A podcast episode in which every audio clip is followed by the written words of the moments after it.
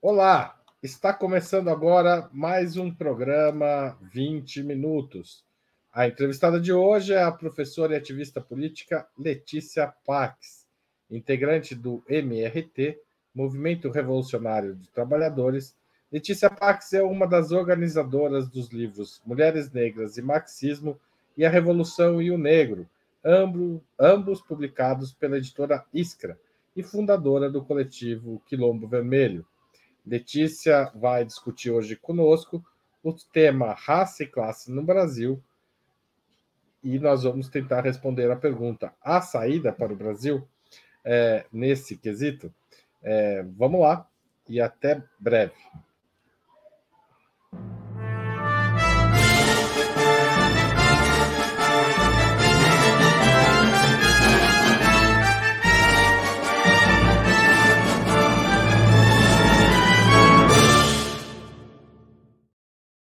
Rodada a vinheta, eu agradeço a sua participação, Letícia, para essa conversa. Obrigado.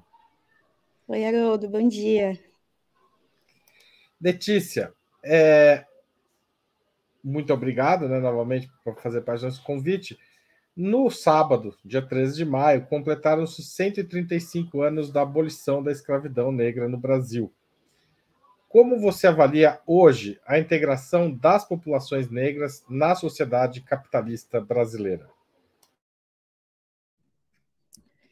Bom, Haroldo, é, em primeiro lugar, excelente pergunta, né? É, acho um ponto de partida interessante para a nossa conversa, porque é, ter esse panorama histórico né, do, do processo que, pelo qual passaram as massas negras no Brasil é, e a atual condição de vida da população negra, acho que é muito importante para a gente pensar os desafios da nossa geração, né?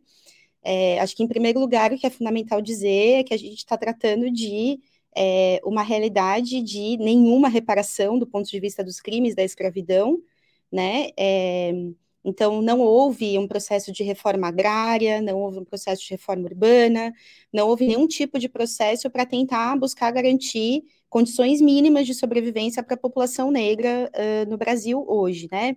Então, a gente vive ainda os efeitos do trabalho escravo na vida da população negra. A gente está falando de uma população que ganha é, salários muito menores que os da população branca, né? Então, os trabalhadores negros chegam a receber 30% a menos que o trabalhador branco, e as trabalhadoras mulheres negras chegam a receber 60% a menos que um trabalhador branco, né? Tem várias mecânicas desse tipo de relação de trabalho, da informalidade do trabalho, a terceirização do trabalho, é, a precarização do trabalho em distintos níveis, e todas elas a gente vai ver que existe um mapa estatístico da cor e do gênero, né, é, na situação de precarização do trabalho no Brasil. É, a gente está falando de uma população que é esmagadora maioria no trabalho rural, sem direitos, né? Esse recente escândalo de trabalho escravo é, nas vinícolas no Sul é, mostra bastante, né? Como, como que a gente está falando, não é uma viagem é, da cabeça do militante ou da cabeça do ativista, é uma realidade que o trabalhador negro é a principal vítima do trabalho escravo e semi-escravo no Brasil. É, eu estou numa cidade que é São Paulo, onde, somada né, a opressão racial a negros é, e indígenas, a gente vê também é, os efeitos do, da precarização do trabalho migrante, né? Então, a gente tem aqui uma, um enorme, uma enorme onda de imigração é, é, populacional que vem do Haiti, da Venezuela, da Bolívia, é, do Peru, né? Ou seja, também de países que viveram crises políticas enormes, recentes, onde é empregado contra esses trabalhadores regimes de trabalho similares ao trabalho negro. Né? É interessante colocar isso, porque quem vai lá ler o Marx na década de 1860, né, vai ver que lá ele já estava dizendo que as formas de trabalho mais precário empregadas contra os negros eram uma ameaça ao conjunto da classe trabalhadora, né? Por isso, é, para ele era fundamental que os trabalhadores livres e brancos apoiassem a luta negra é, por liberdade. Então, à medida em que existe num país instalado é, um tipo de trabalho como é o trabalho negro no Brasil, né, o trabalho do negro no Brasil, é, é, são portas abertas para que esse regime de trabalho seja empregado contra outras faixas da população, migrante, precária, né, é, de distintos é, é, tipos de opressão e de racialização. É, então, acho que isso como um panorama inicial para a gente poder entender qual é esse contexto atual. 13 de maio é, usado por vários setores do movimento negro é, que questionavam a comemoração da abolição, né? Falavam, não, não dá para comemorar abolição da escravidão, porque, na verdade, o que a gente tem que comemorar, o que a gente tem que saudar é a luta negra por liberdade, porque não foi presente de ninguém, não foi é, vontade de, de nenhum uh, uh, senhor de escravo nos libertar, foi produto de uma luta, é, e produto de uma necessidade que o próprio capitalismo colocava, né? E, na verdade, o deslocamento do trabalho escravo para o trabalho livre não colocou o negro em condições de igualdade frente aos trabalhadores brancos. Eu não quero dizer, Haroldo, que é a mesma coisa o trabalho escravo dos séculos 18 e 19 e o trabalho precário de hoje, né? A gente está falando de relações de trabalho diferentes.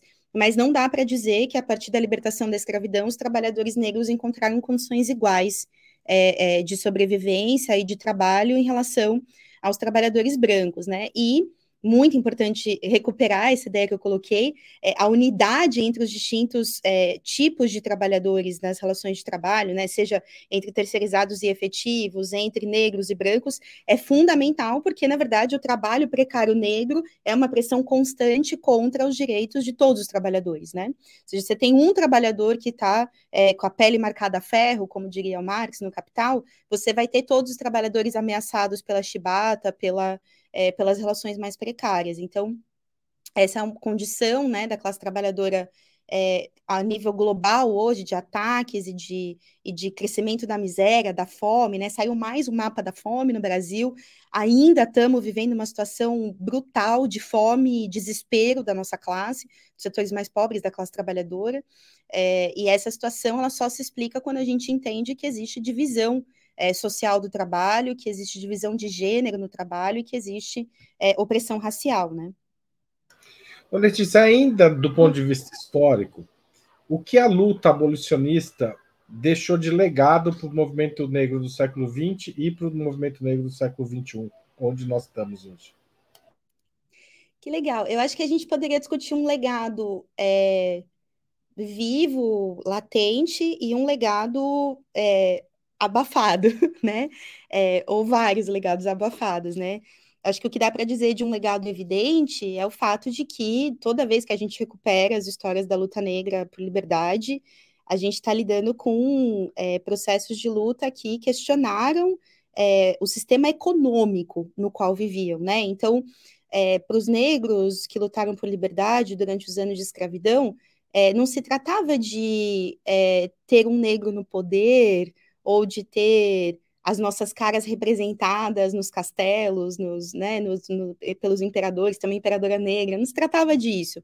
Se tratava de uma luta por liberdade, ou seja, um questionamento ao conjunto do sistema econômico no qual estava baseada aquela sociedade. Isso é muito importante porque tem a ver com a gente entender é, a dinâmica da sociedade de classes do passado, né? Então, a dinâmica se a gente hoje entende que a luta de classe se dá entre burguesia e proletariado, né, e é todas as classes é, intermediárias se conduzindo pelos interesses de uma ou de outra, depois a gente pode falar um pouco sobre a potência que é a classe trabalhadora conduzindo os interesses de distintas frações ou setores é, da sociedade. É, se hoje, né, se a, se a tendência da luta de classe da nossa época é essa, a gente poderia pensar qual que era a contradição de classes e qual que eram as frações em, em, em embate nos séculos de escravidão. E aí a gente está falando de uma luta de classes dada entre é, é, escravizados e escravizadores, né? Então, é, primeiro isso, era um, um, um, movimento que se organizava em torno de um questionamento à sociedade de classes da sua época, né? E fazendo lutas impressionantes, né? É, eu gosto muito de um podcast chama da Rádio Novelo. É, o último episódio é espetacular, que eles falam dos nomes e tal, né?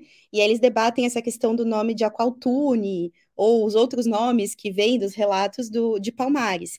E uma das marcas, da, um dos motivos de porque é, existe um embate de nomes, né? Se zumbi era zumbi ou zombie, se gangazumba era gangazumba ou qual era o outro nome de gangazumba. Ou seja, só existem tantas versões porque essa história foi contada muitas vezes na sua época, porque Palmares foi uma sociedade imensa e longeva, né? Palmares persistiu por mais de um século durante é, é, é, o século de escravidão no Brasil, numa espécie de uma dualidade de poderes, né, na sua região, ou seja, é, é, existia um império que tentava comandar e Palmares dizia que a ordem era outra e com uma população imensa e uma sociedade hiperorganizada, né? Então isso, por exemplo, é uma das coisas que foram feitas na luta contra a escravidão.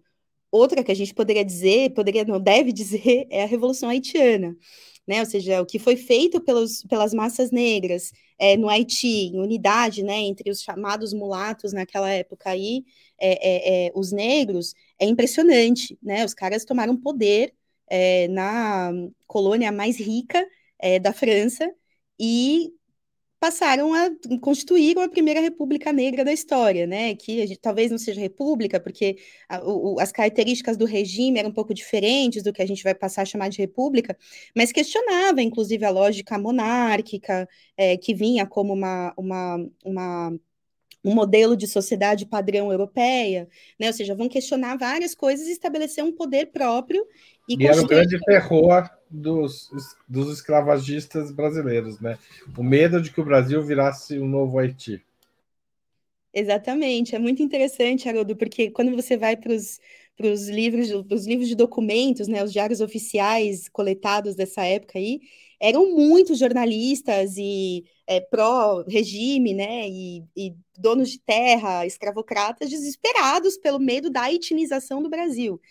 É, inclusive, a ofensiva contra Palmares, em grande medida, é, era partia desse medo, né, de que é, o, as distintas revoltas negras, as distintas é, é, é, medidas de mobilização, né, os malês, principalmente, que elas se tornassem, que elas fossem efeito da Revolução Haitiana e que elas se tornassem uma espécie de retomada brasileira da Revolução Haitiana. Era desesperadora essa ideia, né? Você imagina para os caras o que, que era essa, essa, esse exemplo, né, na cabeça do, do, dos escravocratas e na cabeça dos escravizados, né? Porque é, os malês, eles se referenciavam à, à Revolução Haitiana e tem uma série de, hoje já, né, de relatos conhecidos de conversa, de interlocução entre os escravizados é, da América Latina e os escravizados, ex-escravizados e livres é, do Haiti. Então, essa comunicação, ela existia, ela era viva, ela gerava é, elementos de influência entre os processos de, de, de, revolta e vão alterar, inclusive, a forma da revolta negra no Brasil. As revoltas urbanas, elas são inspiradas, em grande medida, na Revolução Haitiana, é, e são espetaculares, elas são legados claros da, da luta negra por liberdade, né? Desde a revolta dos malês, mas a gente pode pegar outros exemplos, né? É, para mim é preciosíssima a história da, da greve negra de 1857, contada no livro do professor João José Reis.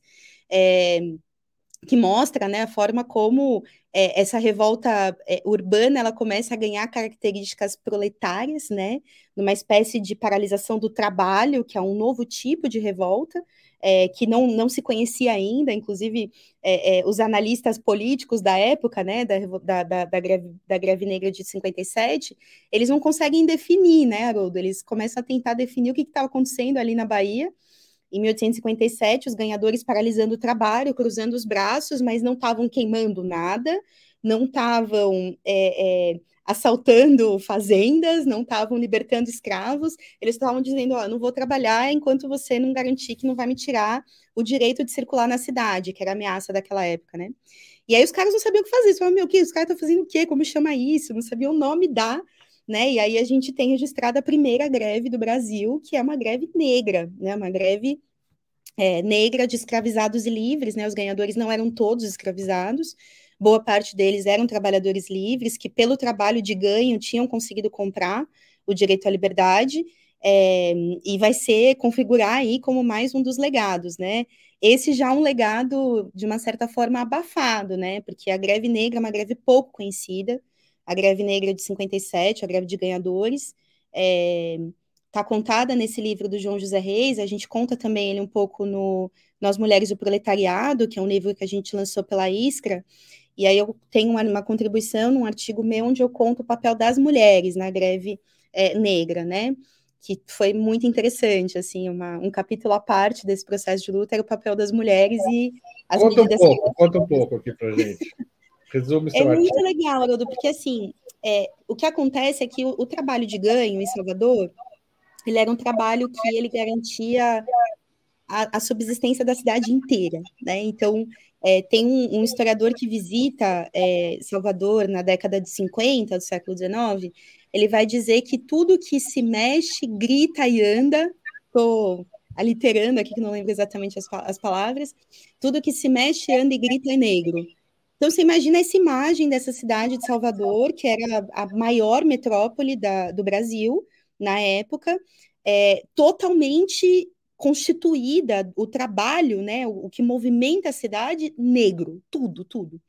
E aí, na verdade, esses trabalhadores começam a conseguir financiar a sua própria libertação com é, é, o trabalho de ganho. Então, eles vão acumulando riqueza, não riqueza, né? Vão acumulando economias ali através do trabalho de ganho e conseguem comprar a sua liberdade. E a, o governo local da Bahia começa a ver isso como um grande problema, porque, na verdade, colocava, em primeiro lugar, os negros com muito poder frente à economia local, né? Então, existiam uh, comerciantes ali que estavam tentando é, é, competir né, com o trabalho negro e não conseguiam, porque era um trabalho super organizado. Eles tinham é, moleculares mecanismos de organização muito parecidos com sindicatos, que eram os cantos, é, e através dos cantos, eles é, conseguiam aprimorar as formas de competitividade do trabalho, né, de competição com esses outros comerciantes locais, etc., e conseguiam financiar às vezes até fazer coletas coletivas para comprar alforria. Isso vira uma ameaça. O primeiro setor atacado são as mulheres. Então, como que o governo começa a tratar? Eles começam a fazer medidas de controle desse trabalho que geravam custo para esse trabalhador. Então, ele tinha que comprar licenças para poder circular, tinha que andar com uma placa dizendo com um número né, de registro relacionado a essa licença que foi paga, e eles tinham que andar com uma carta é, de um branco dando licença para eles fazerem aquele trabalho. Então, você imagina a dificuldade criada. As mulheres foram atacadas por esse ataque, passou, elas não conseguiam mais trabalhar com o mesmo tipo de é, liberdade que elas tinham antes de circular na cidade, é, e quando elas veem que os trabalhadores homens estão sendo atacados e que eles vão se organizar para fazer uma greve, né? Eles chamavam de outras coisas, chamavam de parada, paragem, bloqueio, tinha outros nomes que apareceram. Elas já tinham sido é, prejudicadas por esses ataques, mas elas resolvem se aliar aos trabalhadores homens e elas fazem coisas muito interessantes. Assim, uma delas é que elas organizam um, um dos dias da greve, né? Já estava a greve, os trabalhadores já estavam orientados a não sair para trabalhar é, o, o, pelos cantos. Então, os cantos já tinham dado essa, essa orientação política. E aí tem alguns trabalhadores que furam a greve e saem com a placa que o governo estava passando a exigir que eles usassem, que era o principal questionamento, assim, só, meu, a gente não vai usar essa placa, não somos animais e tal. É, e aí as mulheres se organizam para atacar pedra e cocô nos caras que estão com, com as placas. É, e aí aumenta a adesão à, à, mobilização. Um certo piquete. Um certo piquete, piquete de pedras e cocôs. Letícia. Cocôs aparece muito as crianças fazendo, viu, Haroldo? Mas é muito legal, porque assim, elas já tinham sido atacadas e elas resolvem participar, mesmo que, elas, que a reversão desse ataque não valesse para elas. Né? Então é uma medida de solidariedade mesmo reconhecendo que, que aquele ataque era contra todos, né? Elas fazem isso, elas fazem piada, elas gritam contra os caras que estão circulando de placa, e elas é, têm registros de desvio do alimento, né? Então elas eram quitandeiras ao invés de vender o alimento é, nas elites, né, na Alta Salvador, elas iam na Baixa Salvador e alimentavam os grevistas. Então, essa também é uma medida que a gente tem até hoje, né? Até hoje, eu mesma já fiz galinhada para levar numa greve no hospital é, é, universitário da USP, por exemplo. Né? Então, é uma medida que se torna uma tradição, né? Não só por essa via, mas que é, é, tá uma marca ali já, né? Dessas medidas de solidariedade que a gente vai repetir é, até os dias de hoje. É interessante você falar, eu, eu, eu estudei no meu doutorado o cortiço, e a figura central do cortiço, muitas vezes esquecida, aliás, praticamente esquecida pela crítica literária, é a Bertoleza, é uma escrava de ganho, e uma coisa que me chamou a atenção, e está escrito lá no meu doutorado, é, é que no começo do romance ela tem mais dinheiro que o João Romão, que é o, o companheiro dela, né? Que aliás se aproxima dela por conta disso. E ela ainda é uma, uma pessoa escravizada e toda a trama vai girar em torno dessa abolição, dessa carta de alforria que o João falsifica para ela. Né? Como, e na minha leitura, o livro é de 1890, o Aloysio Azevedo está fazendo uma espécie de alegoria da abolição é, como uma abolição falsa, né, ou limitada, ou seja, o que acontece com a Bertoleza depois, quem lê o romance sabe, é que em algum momento o João Romão, que ah, não parece ser é, essencialmente racista, né, não é um, uma personagem que prima pelo racismo ao longo do romance, mas em algum momento ele é lembrado por uma outra pessoa de que ele podia usar essa carta falsa de alforria justamente para retirar a, a Bertoleza daquele concubinato que os dois tinham. Né? Então é, uma, é um livro. E a Bertoleza afirma isso, né? responde ao João Romão, falando que ela não aceitaria é, receber de volta o que eles tinham no começo, porque eles tinham construído todo o cortiço juntos e ela não poderia abrir mão disso. E nesse momento ela é, é ela é levada ao suicídio, né? Um suicídio muito forte, assim, politicamente, porque é, é uma recusa a aceitar uma reescravização. É, e você falando das, da escravidão de ganho na Bahia como uma ameaça, é mais ou menos me, me fez lembrar dela, né, no, no meio dessa conversa. É, não sei se eu tenho uma pergunta sobre isso, mas você leu o Curtiço? Você chegou a perceber essa, esse papel da Bertoleza? Haroldo, é engraçado. Eu tive um professor de história fantástico no ensino médio. Ensino médio foi no fundamental. Seja, já era meio adolescente, assim. Que ele deu para a gente o curtiço, mas era uma tarefa de história. É, e eu cresci do lado de Curtiços, né? Eu cresci no Braz, ali na entre o Parque Dom Pedro e Belenzinho, assim. E eu morava na Coab, mas os meus vizinhos, assim, as, as crianças que a gente brincava e tal, eram todos moradores de Curtiço, da região ali que são muitos, né? E foi a primeira vez que eu peguei numa câmera para fazer vídeo, foi por causa desse livro e os cortiços que ainda tinham é, ali naquela região. E aí, por causa desse professor, a gente acabou lendo o livro e indo ver aonde está o cortiço hoje, né? Que é um problema, é, é, louco, porque na verdade mostra como o drama da, da, da moradia precária se arrastou, né? Ele é um drama do cortiço, da Luiz Azevedo, até é, os dias de hoje, né? Gostei muito dessa referência, me lembrou também um, um, um, fator, você contando dessa, da compra dessa carta de alforria, a forja dessa carta de alforria, que é a história do João de Matos, né? Que era esse sindicalista padeiro, é, carioca, que percorreu várias regiões do Brasil organizando é, é, a feitura de cartas falsas de alforria para setores padeiros escravizados, né? Então, era uma fração ali da classe, os padeiros, que era composta de é, trabalhadores livres e trabalhadores escravizados, um pouco essa contradição que aparece também no Curtiço, né? Que era um, o Curtiço também era esse espaço de vivência, de é, é, é aglomeração, né? Desse, dessas, dessa, dessas duas frações da classe, né? livres e escravizados, vivendo sob condições muito parecidas, assim, de trabalho, de vida.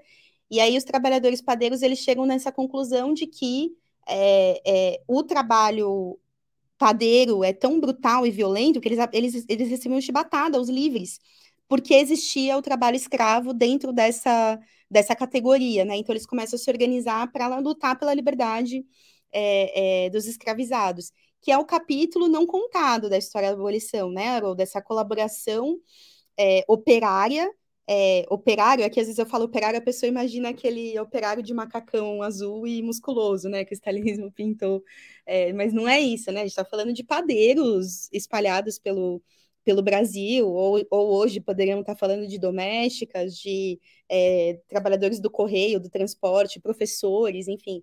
E padeiros, inclusive. E padeiros, inclusive, né, até hoje. Sim, inclusive segue, né, uma dinâmica de trabalho precário, assim, escandaloso, é, no, na indústria alimentícia em geral, né? A gente fala dos padeiros, e eu fico pensando, nossa, o que, que é a indústria alimentícia hoje, né? É os padeiros e o iFood, né? Então, podem surgir os João de Matos do, do iFood, é, como uma recuperação né, desse exemplo do padeiro João de Matos é, da luta por liberdade. Enfim, conexões malucas aqui que a gente está fazendo. É, não, mas que fazem todo sentido. Ô, Letícia, a gente tem visto nos últimos anos importantes conquistas simbólicas do movimento negro. Ligar a TV hoje no Brasil é muito diferente do que ligar 10 ou 20 anos atrás. Né? A representatividade negra, ainda que insuficiente, ela está presente. A, a Pontifícia Universidade Católica de São Paulo adotou critério de cotas agora para contratação de professores. Como você avalia esses avanços e quais são os limites deles?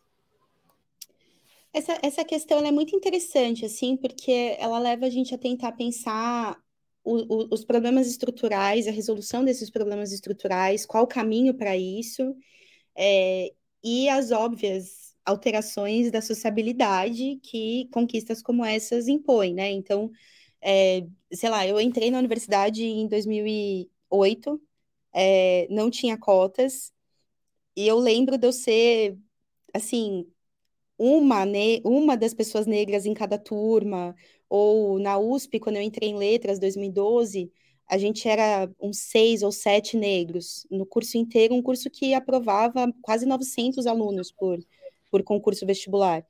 É, então era, era massacrante, assim, a, a, vivência nessa universidade era massacrante, não só porque é, você adaptar uma história de ensino é, de base incompatível com o que é dito na universidade já é massacrante para o conjunto dos, dos jovens filhos de, da classe trabalhadora, né?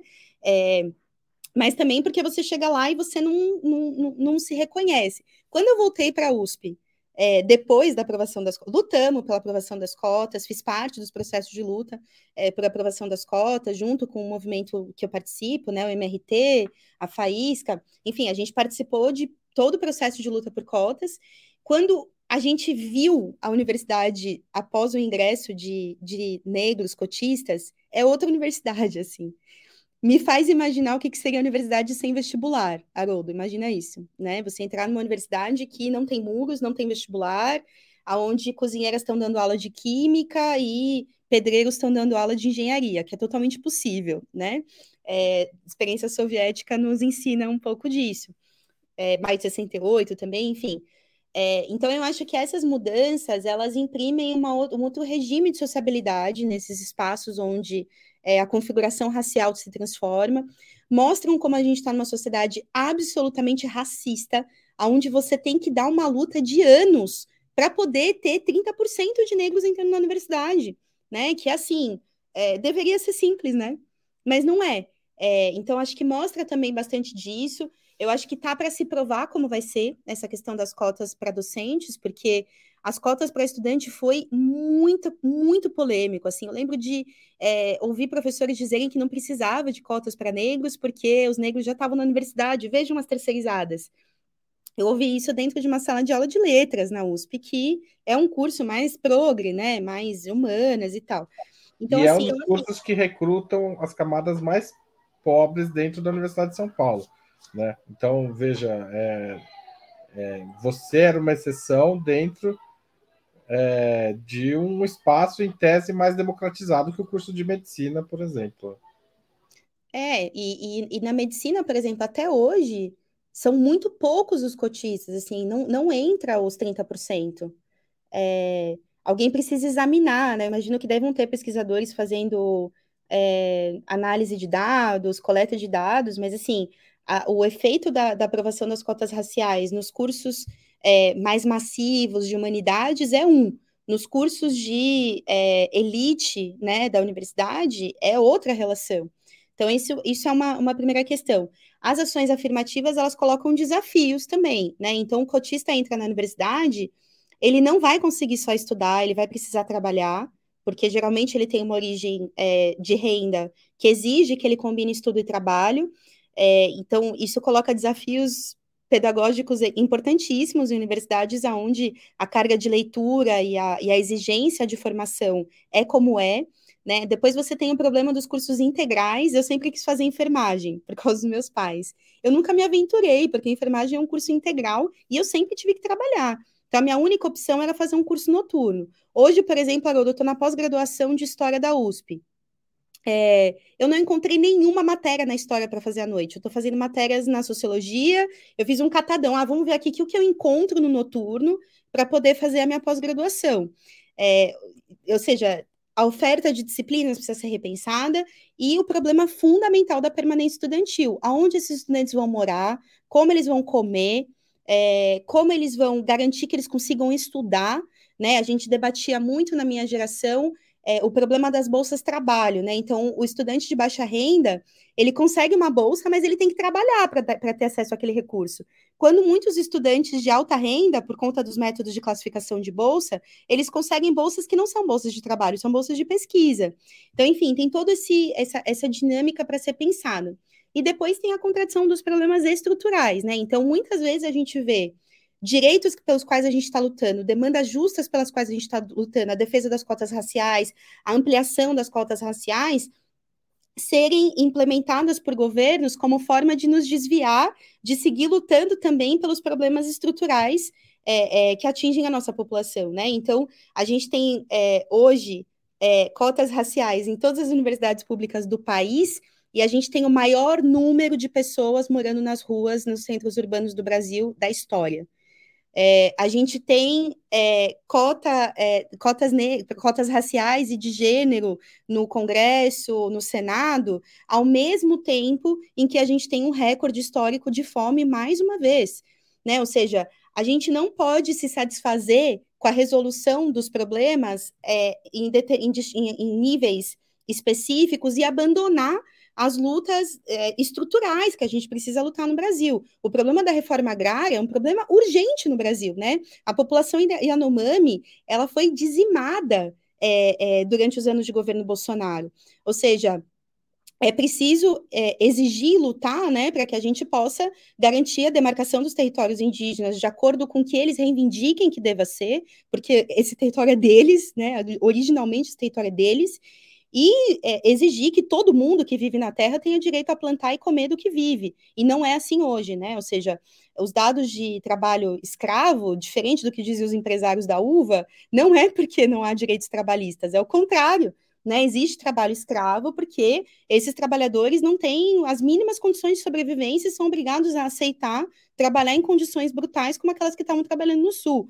É, e que a gente sabe que está espalhado pelo país, não é só o Sul, né? Está espalhado pelo país. É, então, é, é, o, o, o, perigo é que a gente se satisfaça com essas medidas e abandone essas lutas estruturais, a gente se satisfaça com uma nova aparência da universidade e não veja que é, vai começar o inverno em São Paulo e vai começar a ter morte todas, todas as noites de frio é, porque as pessoas estão morando na rua e são dezenas de milhares. O último dado que eu vi falava de 72 mil pessoas morando na rua em São Paulo, numa, numa cidade onde tem dezenas de milhares de moradias abandonadas também, né? Ou seja, tem resoluções simples, é só, é, é, é simples, né? Minha mãe diria, é só dar casa para quem não tem onde morar certo? Mas para poder fazer isso, a gente tem que lutar por uma reforma urbana radical, e isso não vai ser fácil. É, e para isso a gente precisa mobilizar forças muito enraizadas na, na classe trabalhadora, nos sindicatos, nas escolas, nos supermercados, nas padarias, as, as, associações de trabalhadoras domésticas,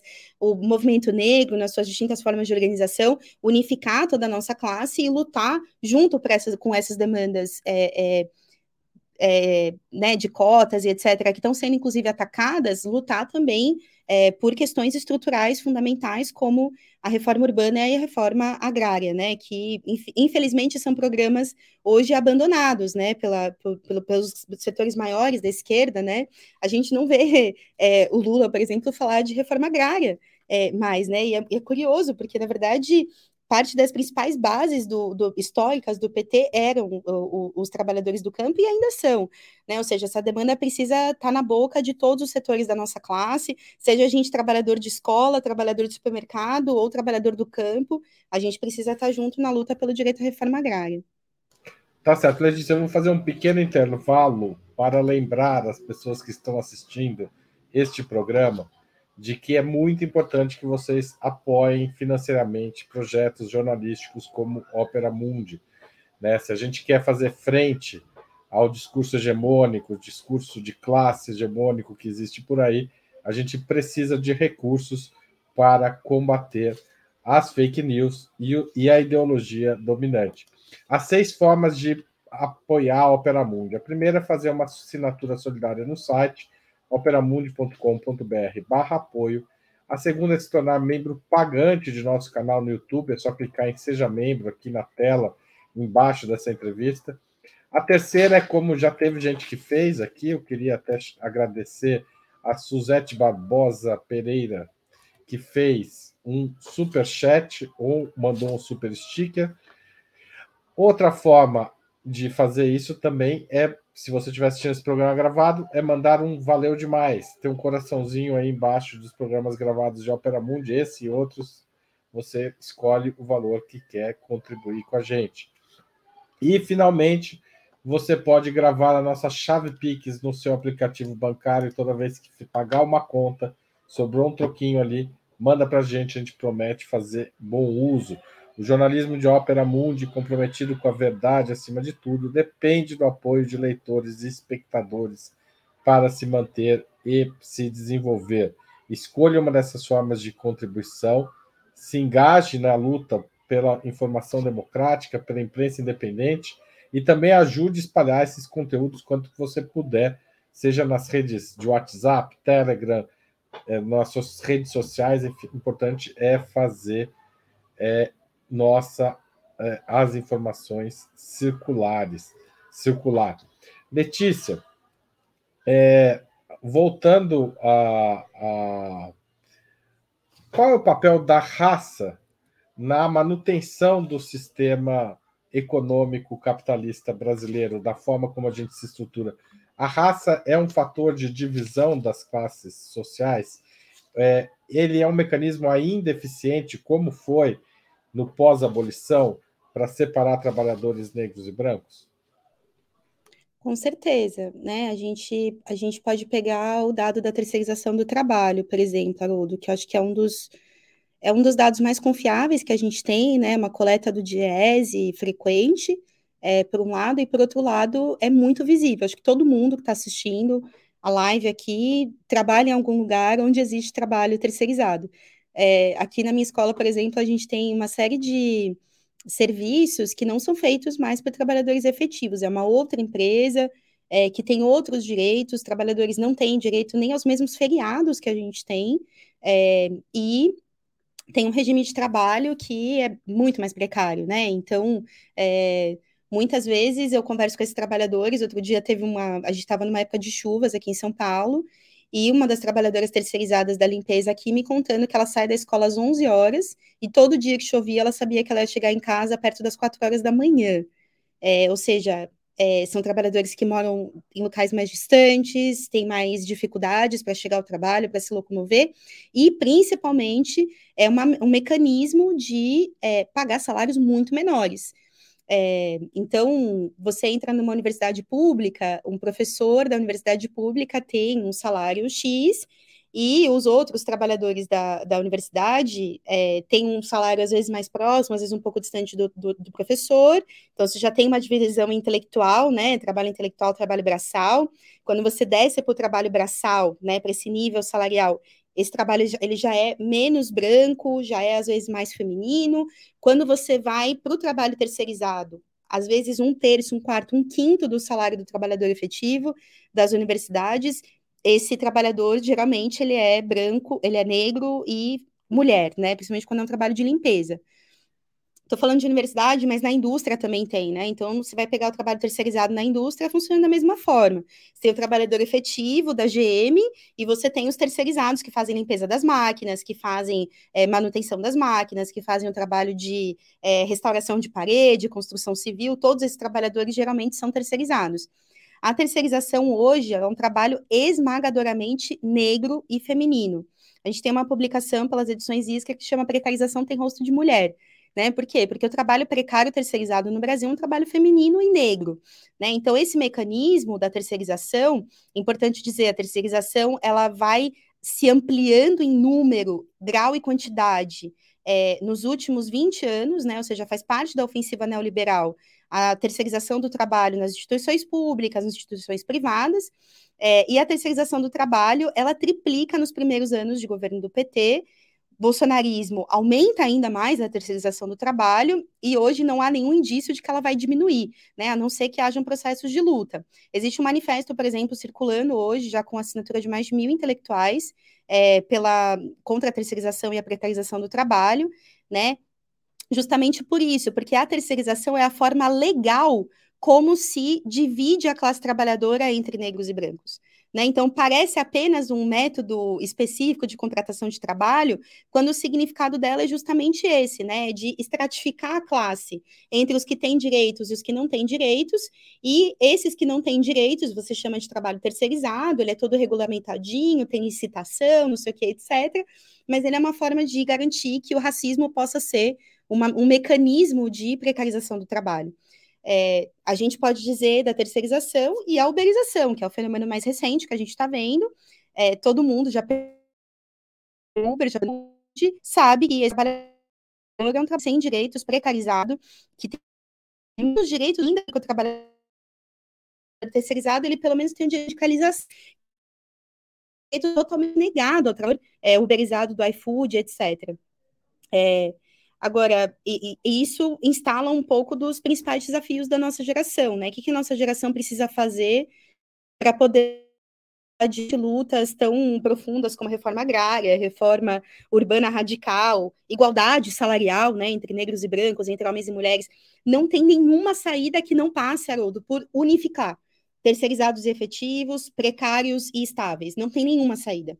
Né? Ou seja, se a gente não tem uma, uma, uma, um pensamento permanente de que é preciso que em cada local de trabalho a gente ignore que os nossos uniformes são diferentes, e se aquele trabalhador está tendo seus direitos retirados, eu vou lutar ao lado dele, se a gente não tem essa lógica permanente, é, a gente não consegue fazer nada, né? E aí está colocado talvez um dos principais é, é, é um dos principais problemas da burocracia sindical hoje, né? A gente tem visto nos últimos, nas últimas décadas uma série de processos de mobilização, na última década em especial, né? A gente pode pegar o caso da França, do Peru, da Colômbia, é, lugares onde a luta de classes esteve num estágio avançadíssimo nos últimos meses, e a gente vai ver que um dos problemas que estava colocado era a necessidade de unificar os setores em luta que é uma tarefa que as burocracias sindicais se negam o tempo inteiro a fazer, e que para poder acontecer a gente tem que entender que precisa vir de um setor da classe que se organize, que vá às reuniões, vá às assembleias,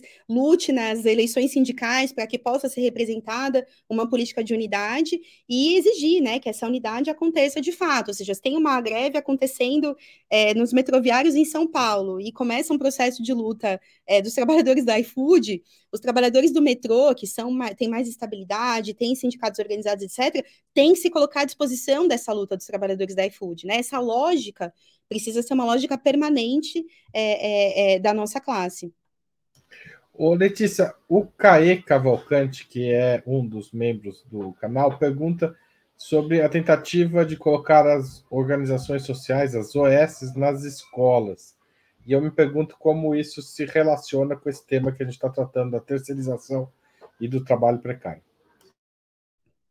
É um tema fundamental, né? A gente a gente está vendo as escolas serem um, um foco de ataque no, no, nos últimos anos, bolsonarismo com escola sem partido, né? Depois a gente teve reforma do ensino médio, ou seja, uma série de medidas que é, colocaram os professores como alvo é, é, dos ataques, é, não só ataques à educação, mas ataques econômicos também, né? A própria reforma trabalhista foi feita mirando é, é, dizimar né, os direitos do, dos trabalhadores da educação.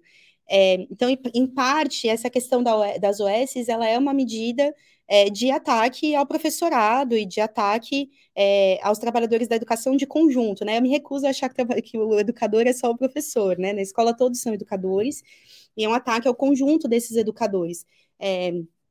As OS, elas são uma medida que ela começa na, na, na saúde, e a saúde, no momento onde entram as OS, ela também tinha uma característica muito importante de ser um setor de vanguarda da classe trabalhadora, né? Então, quem já ouviu falar de movimento antimanicomial, quem já ouviu falar é, da luta pelo SUS, né? Ou seja, foram todos os movimentos que colocaram como protagonista do questionamento é, é, é a, ao, ao, ao, que tipo de transição haveria de ditadura para democracia, estavam lá os trabalhadores da saúde na linha de frente, ao lado dos metalúrgicos, buscando dizer o que, que eles opinavam que deveria ser o direito à saúde, o direito é, é, à, à, prevenção, ao cuidado médico e etc. Né?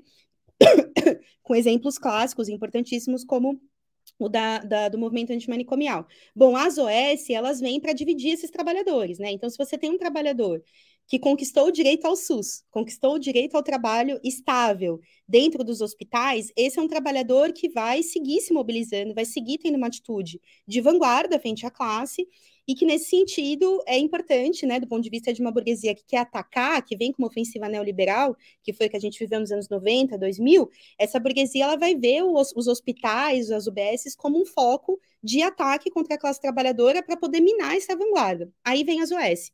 Então, as OS, o que, que elas são? Elas são empresas dentro da, do hospital, às vezes elas são andares do hospital, às vezes elas são é, setores do hospital, né, tipo recepção ou segurança, e elas vão administrar um trabalho num tipo de relação que não é o de terceirização.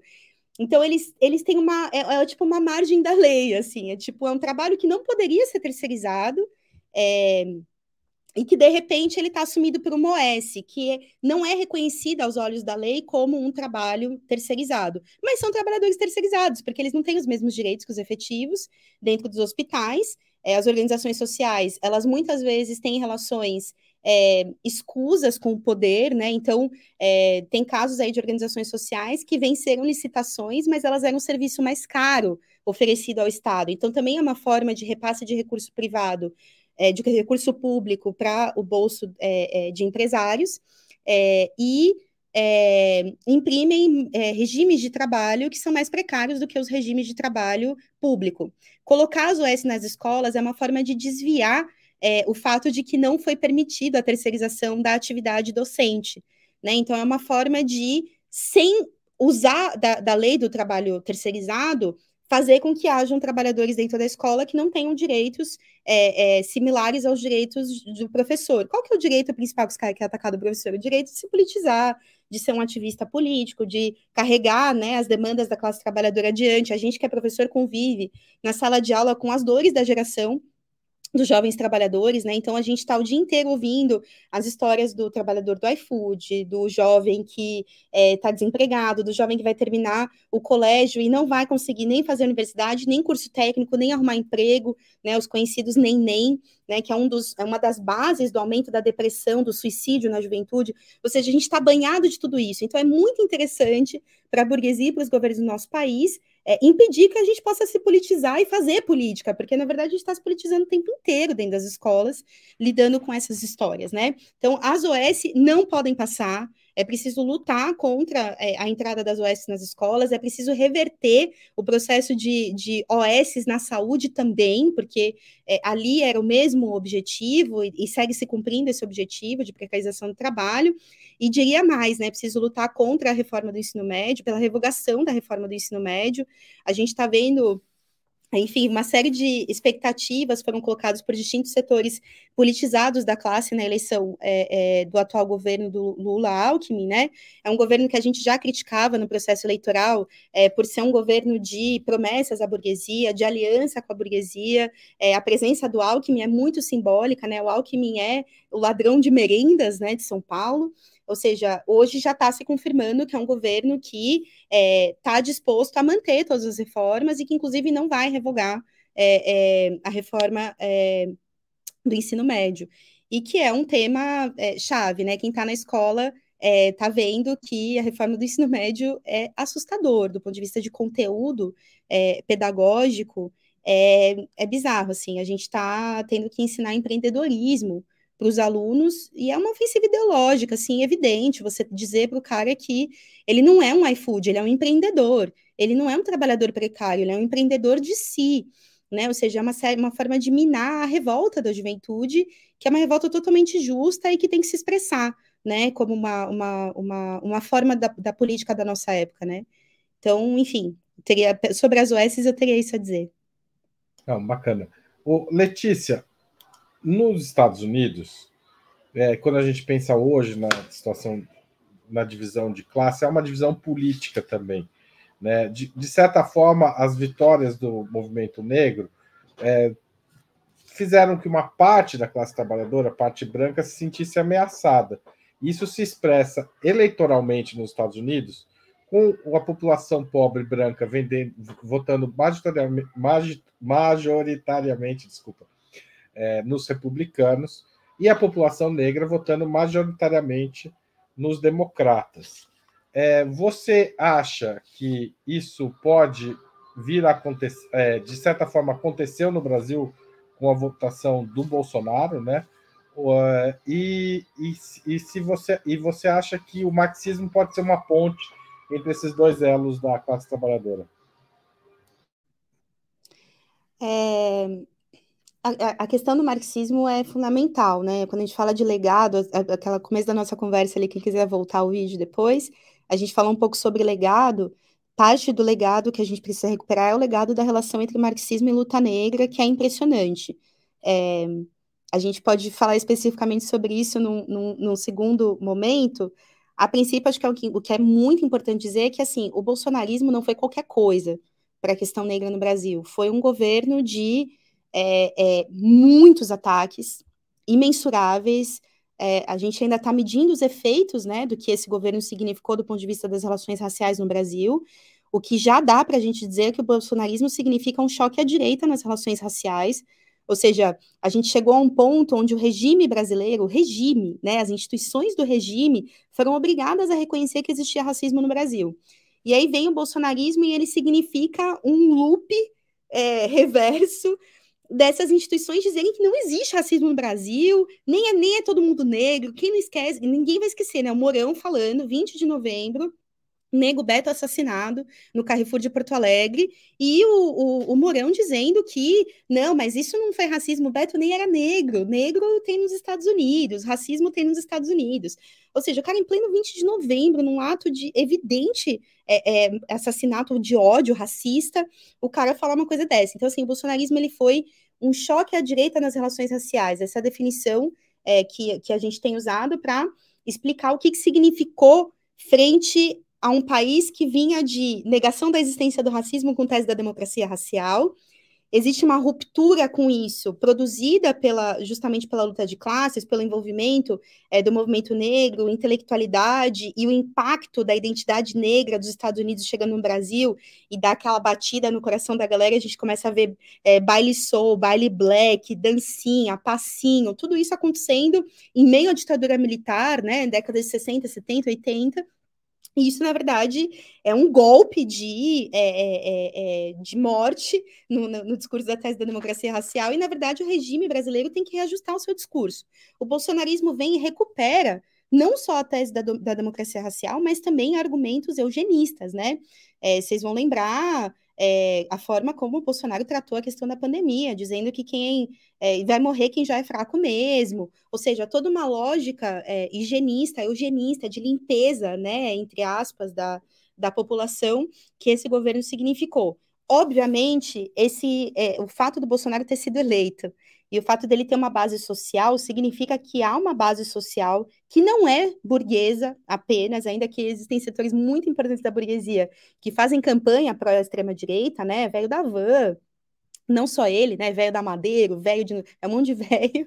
É, é, enfim, da Mares, enfim, todos esses setores, da, né, os, os, líderes da, da, milionários, criminosos, mafiosos das igrejas, que não tem nada a ver com a fé e com a religião de ninguém, né? São mafiosos que usam a religião e a fé das pessoas para captar recurso e, e ganhar dinheiro e, e, né, e, enfim, fazer todos os escândalos que fazem, Malafaia, etc.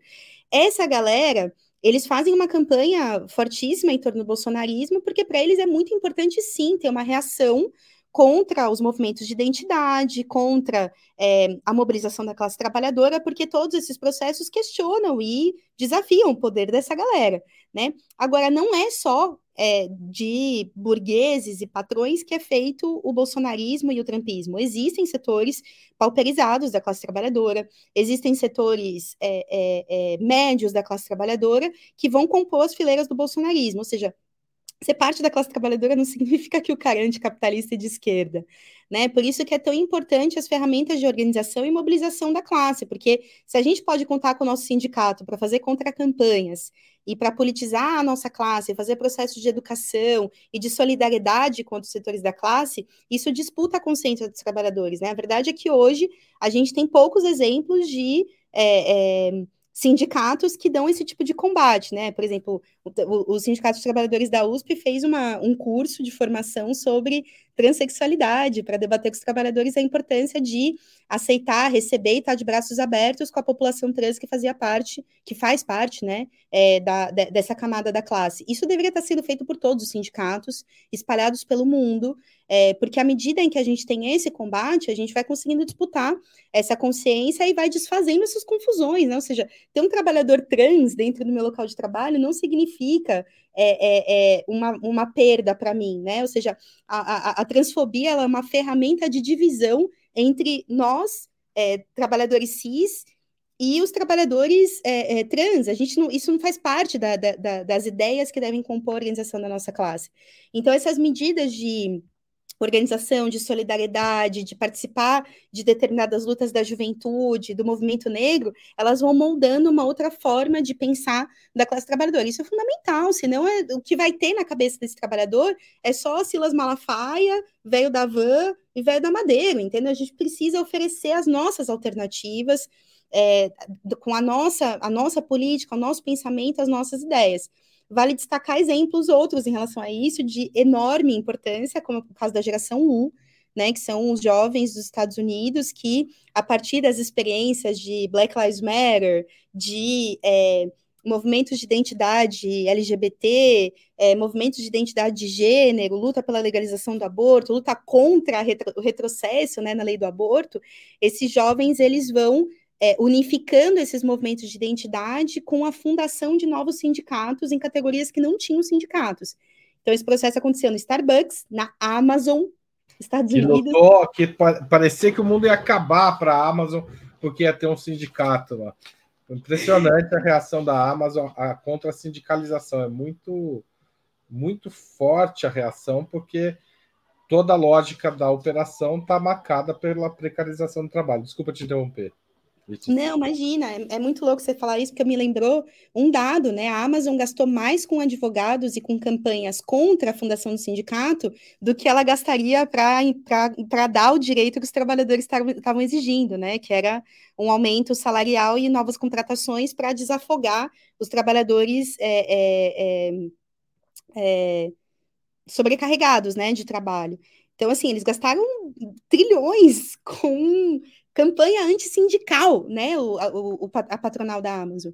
Ou seja, é. é Era mais importante para eles manter a precarização do que lucrar naquele ano, né? Ou eles seja, estão dispostos a tudo, né, Haroldo? Para não ter os trabalhadores organizados, eles estão dispostos a tudo. O que eu acho que é interessante desse exemplo da geração. Bom, pode falar, desculpa. Não, é que a gente está chegando no fim, eu estou preocupado com o seu horário. Ah, sim.